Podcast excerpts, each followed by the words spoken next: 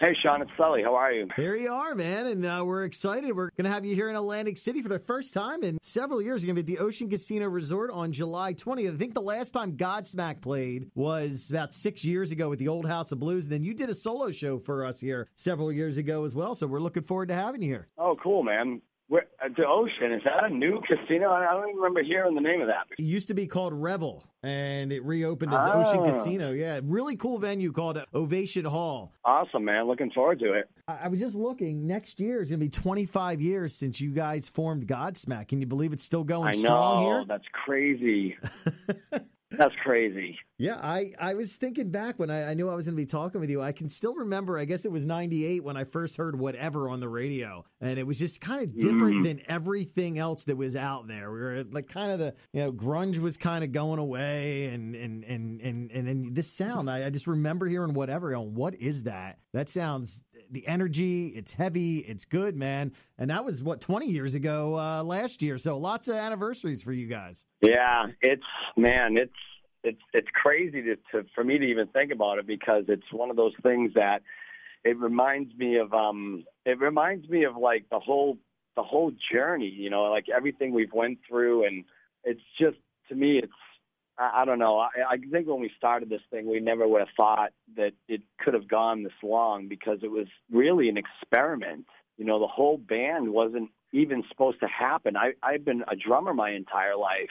I mean, I called Robbie just to kind of scratch the itch and write some music and get in the studio. And I, I remember we even was talking about like, let's not take this too seriously because we were pretty beat up by then. You know, I was I was about 27 years old. He was about 30, 31, and he was. Everyone was just kind of getting sick of it. And, you know, we were just like, ah, you know, it's draining us. Maybe we should just like do it just for fun, just to kind of scratch the itch and get into a studio, rec- record some songs, and and so you know that was the first time I transitioned from drummer to singer and all that too. I didn't even know how to sing really well. And it was just a lot of that stuff, and and so it was a big experiment. It wasn't it wasn't even supposed to go this far. So it for that reason alone, it's even crazier to me that it has. you were a drummer, and I mean, you, you still drum from time to time, especially with the drum off uh, during a live show. But back in like, you know, 95, 96, 97, what was it like when you first got up there to be the front man? Because before you're behind a drum Oh, kit. it was terrifying. it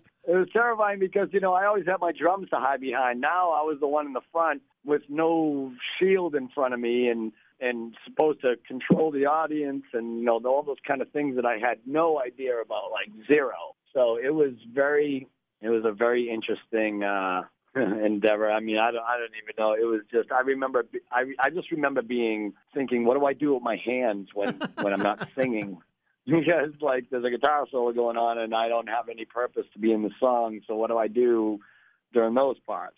Um, it was just uh, such a learning curve and you know such an incredible journey since then. Two plus decades. I think you figured it out, and you put solo music out. You put your name, Sully Erna, right on the front of a record. Uh, is there any plans for another solo record for you? Um, not plans right now, but there will be one. I just really don't know when I'm going to dive into it. I'm pretty hyper focused on Godsmack right now. I got to see you on the the Godsmack Shinedown tour. Uh, I know you're on a break now. You're going to be coming and doing some shows here. Uh, New Year's Day is going to be opening up for you here in Atlantic City, and then in the fall you're going out with Halestorm. I mean, do you do you prefer to be on the road than than say in the studio? I do. I'd much rather be on the road. I I love being on the road. I love playing live.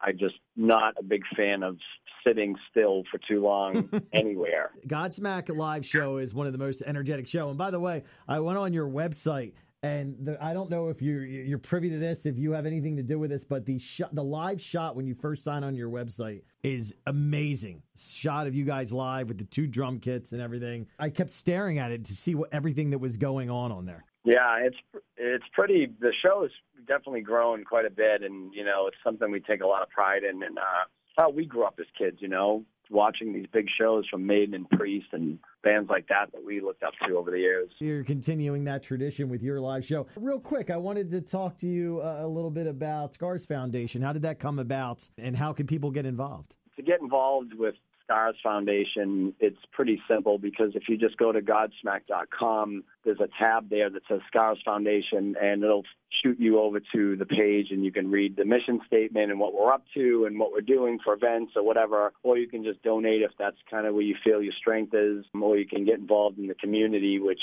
you know is uh, anything from being a part of the street team or you know, attending the events and things like that. You know, we're continuing to grow this, but it's still new. You know, a lot of things we haven't even gone through yet as far as certain kind of events we want to put on and things like that. So, you know, people can just go to the site and kind of catch up that way. And, you know, it's, it's a great thing. I mean, it's, it's really a pretty big task that we've taken on, but it's, it's necessary. I mean, you know, it's a global epidemic with this the suicide rates and how high they are right now. I've lost personally two friends of mine to suicide, and you know we've lost some amazing artists over the year. I just thought it was time to maybe try to help put a dent in this. So we've been tackling everything from you know suicide prevention to addiction, bullying, severe depression, PTSD, you know, anything that kind of funnels people into a depressive state of mind. We're trying to tackle those categories one by one. And it's a great thing. I'm going to read more up on it and see see how we can all get involved. And of course, again, man, Saturday, July 20th, Godsmack, along with New Year's Day at Ocean Casino Resort, Ovation Hall. Uh, you're going to love this venue. It's going to be a great night, and we thank you for teaming up with WMGM and Sully.